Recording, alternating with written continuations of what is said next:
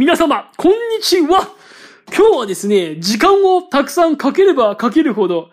いい仕事ができるわけじゃないんだねっていう話をしていきたいと思っております。心のリハビリ現場から。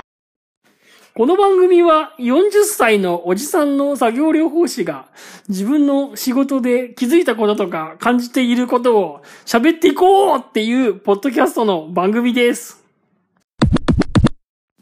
はい、今日のテーマなんですけどね、まあ仕事っていうのは長い時間かければかけるだけ、まあいい仕事ができるっていうわけじゃないんだなっていうのを、まあ最近つくづく思いまして、パパさん見て。はい、すいません。もう喋ってる途中でね、途中、話してる途中でいきなり子供が中に入ってきました。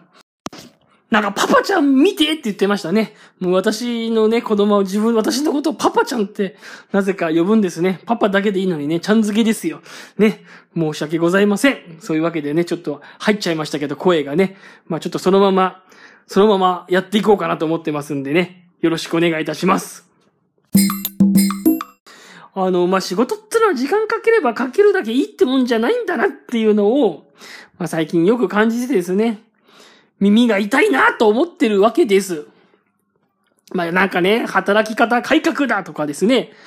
仕事は生産性が大事だとかっていうふうに言われちゃってですよ。もう長い時間かけて長時間労働じゃなくて、もう短時間でね、ピシッピシッと、もう質のいい仕事をしていきましょうっていう、そういう話になってるわけですよ。今の日本は、世の中そうなってるわけです。長時間労働してダラダラしたっていい仕事がでるできるわけじゃないんですよと。そういうふうに言われてるわけですよ。もうね、効率よく、短い時間で、短時間に質のいい仕事をしていきましょうって言われていて、まあその通りだなと思うんですけどね。そう言われてもそれができないなぁと、昨日すごく思って落ち込みました。デイケアがですね、あ3時半に終わるわけですよね。デイケアってのは大体3時半に利用者さんが帰って、で、5時半まで勤務時間があるので、大体毎日2時間ですね、利用者さんのいない時間っていうのがあります。で、その2時間の間に、まあ、明日の準備したりとか、まあいろんな準備をするわけですよね。で、その2時間のこう使い方っていうのが難しいなっていうのを、なんか昨日すごいつくづく思って、落ち込んじゃいましたね。昨日はね、なんかまあ3つの仕事がまあ、同時にあって、で、同時に3つの仕事をやって、3つの仕事ともなんか中途半端で、全然終わらないっていう。まあ、そういうことがあってね、自分の生産性が低いなぁと思って、落ち込んでいるわけです。まあ、3つの仕事っていうのは、まあ、1つ目が、まあ、えー外来に通っている、えー休職中の方のですね、ピックアップですね。まあ、外来に通ってて、まあ、今、休職中の方って人たち人たちが結構いるので、そういう人たちをちょっとピックアップして、まあ、そういう人たちの中にリワークの対象になる人がいないかっていうのを、まあ、先生に聞いたりとかして洗い出していくって仕事がありますね。あとはですね、ちょっと、今週のね、まあ、金曜日にちょっとですね、まあ、利用者さんにちょっとこう、勉強会っていうか、ちょっと心の健康について話したいことがあって、その資料をちょっと一個まとめたいなって思っているのがあったんですね。あとはもう一個月末にちょっとですね、全体でちょっと、まあ一つまたこれも研修会というか、まあ全体に向けてプレゼンというか、まあ勉強会ですね。そういったものの資料を作ろうと。まあいうのがあって、もうその3つの仕事があったんですけど、もう3つの仕事なんかいろいろこう手をつけてはなんかうまく続かなくって、手をつけてはうまく続かなくってっていうのがですね、僕2時間ずっとやっててですね、まあ結局2時間パソコンの前に座っていているけど、なんか何一つこう目に見える成果が得られないっていうことが起きて、はーっつってね、昨日はすっかり落ち込んでしまいました。パソコンの前に座ってるけど、全然仕事が進まないっていう、そういうことは、まあ、リワークに通っている、うつ病の患者さんなんかは結構経験があるんじゃないのかなって思うんですよね。私だけじゃなくてね、私はうつ病じゃないですけど、私はうつ病じゃなくて、どちらかというとリワークで働くセラピスト側なんですけど、そんな私でもですね、昨日とは、もうすっかりパソコンの前で、頭が働かないってことが起きました。で、うつ病の患者さんとかにですね、まあ、給食前の話とか聞くんですが、今言ったようなエピソードが割と出てきますね。まあ、頭が働かなくなって、ぼーっとしちゃって、で、パソコンの前に座ってるんだけど仕事が進まないとかね。あとは、まあ、ほんと嫌なことがこうあって、今やりたくない業務があって、ついついそれを先延ばしするためになんとなくパソコンの前に座ってカチャカチャやってるようなふりしてるけど、まあ、なんだかんだで必要なことはできずに、ただただ時間が過ぎていくと。まあね、そういうことがあるんですよね。まあだからそういうことが、まあ、起きてきちゃうようじゃちょっとあれですね。私も心配ですね。言わなくやってますけど、言わく受ける側になっちゃ大変だと。まあちょっとそんなことを思ってですね、大変だと思ってるわけです。それでね、インターネットで面白い記事を見つけたんですよ。仕事の生産性が低すぎる人の特徴5つっていうね、そんな記事です。生産性が低い人の特徴、その1、睡眠に対する意識が低いだそうです。パソコンとかスマートフォン、テレビ、ゲーム、あるいは DVD や漫画などについつい夜更かししてしまう人は多いのではないでしょうか。ね。というふうに書いてあります。睡眠をなかなか軽視する人はどうしても仕事の生産性が上がらないっていうことだそうですね。これはね、僕はね、大丈夫なんですよ。もう睡眠はとってますよ。もうね、夜8時に寝てね、朝5時に起きるとかね、割とそういう生活、普通にしてますからね、睡眠はとってるんです。ところが次、生産性の低い特徴、その2、最初にメールチェックってのがあってね、これがちょっと私当てはまっちゃいましたね。朝目覚めたら真っ先にスマートフォンに手を伸ばしてメールチェック。メールチェックですよ。出社したら席に着いたらとりあえずメールチェック。ランチの後、席に着いたらとりあえずメールチェック。至って自然な行動に見えますが、実はこれも生産性を下げる要因なのだとかだって。これまずいですよ。もう私ね、職場に着いたらついついメール見ちゃいますね。あの、院内掲示板というか、院内、なんだ、院内ネットワークというか、まあ、院内で、職場の、まあ、メールとか、えー、院内の連絡とか、掲示板とか、そういうのが見えるものがあるんですけど、もうついついそれをね、もう一日職場で何度も何度も見ちゃう、見ちゃうんですよね。でそういうの見ると結局なかなか仕事が、ついつい、あ仕事が進まない。で、全然関係ないのに他の人の、他の部署の他の人のスケジュールとか覗いちゃったりとかしてですね、あれ誰々さん、誰々さんと会議してる。何かなとかね。全く自分の仕事に関係ないのに、ついついそういうですね、ことに気を使ってですね、仕事ができなくなっちゃうんですよ。これまずいですよ。生産性の低い人の特徴。に、最初にメールチェックですって。これをね、僕やってるなと思ってね、反省しましたね。マーク・マーフィー氏が創業したコンサルティング企業、なんちゃらかんちゃらでですね、なんちゃらかんちゃらかんちゃらというふうに調べたところですよ。朝起きたら一日の計画を立てると比べたの、くら、と答えた人に比べて、朝起きたらメールチェックをすると答えた人の方が、勤務時間の半分を無駄にしている確率が82%高いと分かったそうです。なんだかよくわかりませんけど、とにかくね、メールチェックダメだそうです。メールチェックをするんじゃなくて、一日の予定を立てるっていうのが大事だそうでね、これはちょっとね、気をつけようって思いましたね。で、次、生産性の低い人の特徴、その3、働く時間が長い。これはね、今は大丈夫です。昔はね、ほんと長くてですね、何時間もやってましたけど、今私は、今の部署に移動してからは、働く時間は大丈夫ですね。次、生産性の低い人の特徴、その4、マルチタスクである。やばーって感じですね。これはもう完全に引っかかりましたね。ついついに、えー、いろんな仕事を手をつけるとどんどん生産性が下がっていくと。えー、逆にあたふたと仕事をして能率の低い社員たちは1日に500回も注意を向けるタスクを変えてしまうと。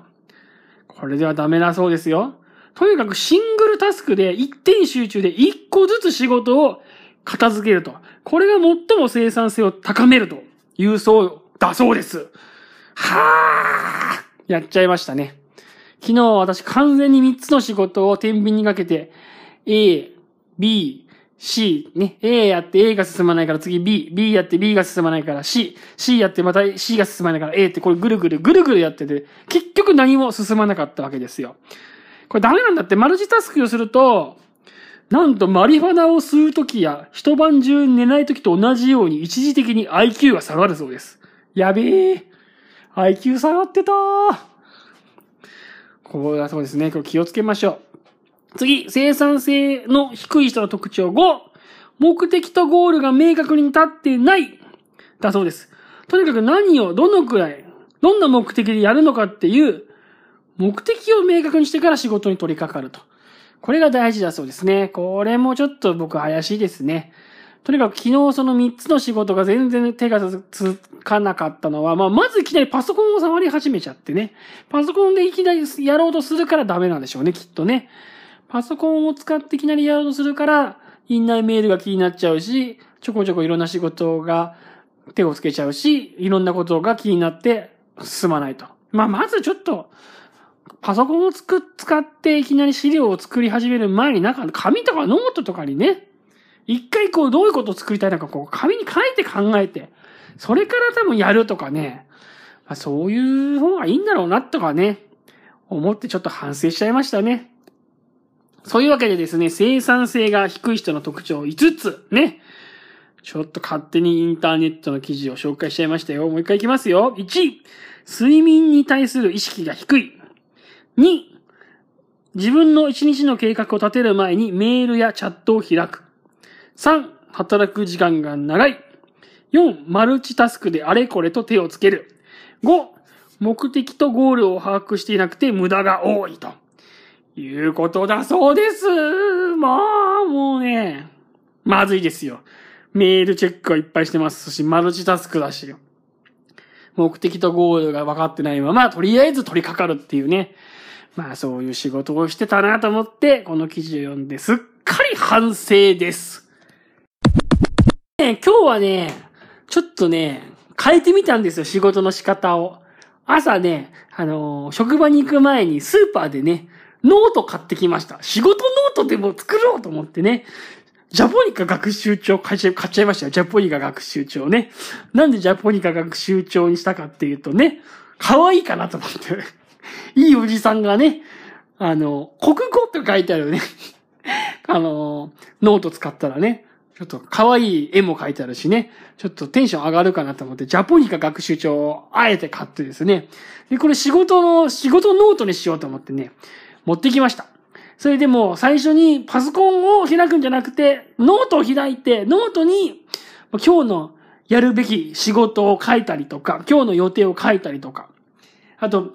先ほどね、昨日も、昨日も言ってたとか、昨日も取り掛かったそのプレゼンの資料とかを作る前にノートにその構想を書いて、いきなりパソコンで使い始めるとね、いきなりパソコンで作り始めるとすぐもう院内メールとか、院内チャットとか開いていろいろ見ちゃいますから、もういきなりパソコンを開くんじゃなくて、まずはノートを開いてノートに今日のスケジュール書いて、それで勉強会の資料を作るときもノートに下書きっていうか構想を書いて、それからパソコンを開いてですね、いろいろ資料を作ると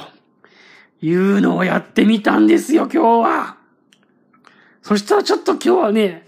あの、手応えありましたね。ちょっと生産性が昨日より上がった気がします。やっぱね、大事だなと思って、やっぱインターネットっていうかな、パソコンとかやっぱそういう機械との付き合い方は考えないといけないですね。パソコンとかスマホとかそういうインターネットデバイスはね、ついついなんか触ってると、あのなんか仕事した気とかなんかやった気になりますけど、やっぱこう注意散漫になっちゃうんですよね、パソコンとか。インターネットとか。やっぱ開くとついついいろんな情報が入ってくるので、一個で仕事やってたつもりがついつい違う情報が入ってきて、あ、これもやんなきゃ、あれもやんなきゃ、あれもやんなきゃ、あ、れもやんなきゃ、あ、あれもやんなきゃってなって、まあ、マルチタスクになってしまうんですよ。でもね、今日ご紹介した通り、マルチタスクはマリファナを吸ってるのと同じぐらい IQ が下がるらしいですから。ひー、マリファナ、マリファナ吸ってるのと同じだけ IQ が下がるんですって、マルチタスクが。恐ろしいですね。マリファナなんか僕吸ったことないですけどね。マリファナ吸っただけの IQ が下がるって言われるとビビりますね。マルチタスクしてるだけでそれだけ IQ が下がるそうですから。まあちょっとね、気をつけていこうと思いました。だからちょっとね、まあ今日はノート開いてね、ノートに、ノートから仕事を始めるっていうのをやってみましたけどね。まあちょっとこの方向性が今後どうなるのかね。まあこれでちょっとでも僕も生産性の高い人間になれればいいなぁと思っているところでございます。